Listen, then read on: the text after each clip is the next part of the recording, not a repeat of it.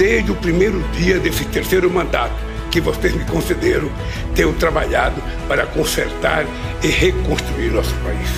Recompor as conquistas perdidas pelos trabalhadores e trabalhadoras é prioridade do nosso governo. A começar pela valorização do salário mínimo, que há seis anos não tinha aumento real e vinha perdendo o poder de compra dia após dia.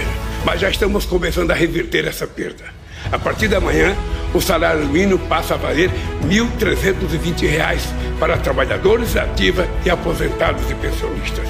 É um aumento pequeno, mas real, acima da inflação, pela primeira vez depois de seis anos. Nos próximos dias, encaminharei ao Congresso Nacional um projeto de lei para que esta conquista seja permanente e o salário mínimo volte a ser reajustado todos os anos acima da inflação, como acontecia quando governamos o Brasil. Estejam certos de que até o fim do meu mandato ele voltará a ser um grande instrumento de transformação social que foi no passado quando cresceu 74% acima da inflação. Foi graças a isso que milhões de brasileiros e brasileiras saíram da extrema pobreza e abriram caminho para uma vida melhor. É preciso lembrar que a valorização do salário mínimo não é essencial apenas para quem ganha o salário mínimo. Com mais dinheiro em circulação, as vendas do comércio aumentam, a indústria produz mais, a roda da economia volta a girar e novos empregos são criados.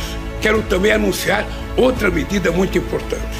Estamos mudando a faixa de isenção do imposto de renda, que há oito anos estava congelada em R$ 1.903. A partir de agora, o valor até R$ 2.640 por mês não pagará mais nenhum centavo de imposto de renda. E até o final do meu mandato, a isenção valerá para até 5 mil reais por mês. Meus amigos e minhas amigas, não haverá reconstrução do Brasil sem a valorização dos trabalhadores e das trabalhadoras. O Brasil vai voltar a crescer com inclusão social e novos empregos serão criados. Pode estar certo de que o esforço do seu trabalho será cada vez mais reconhecido e recompensado. E o primeiro de maio, que sempre foi um dia de luta, voltará a ser também um dia de conquista para o povo trabalhador.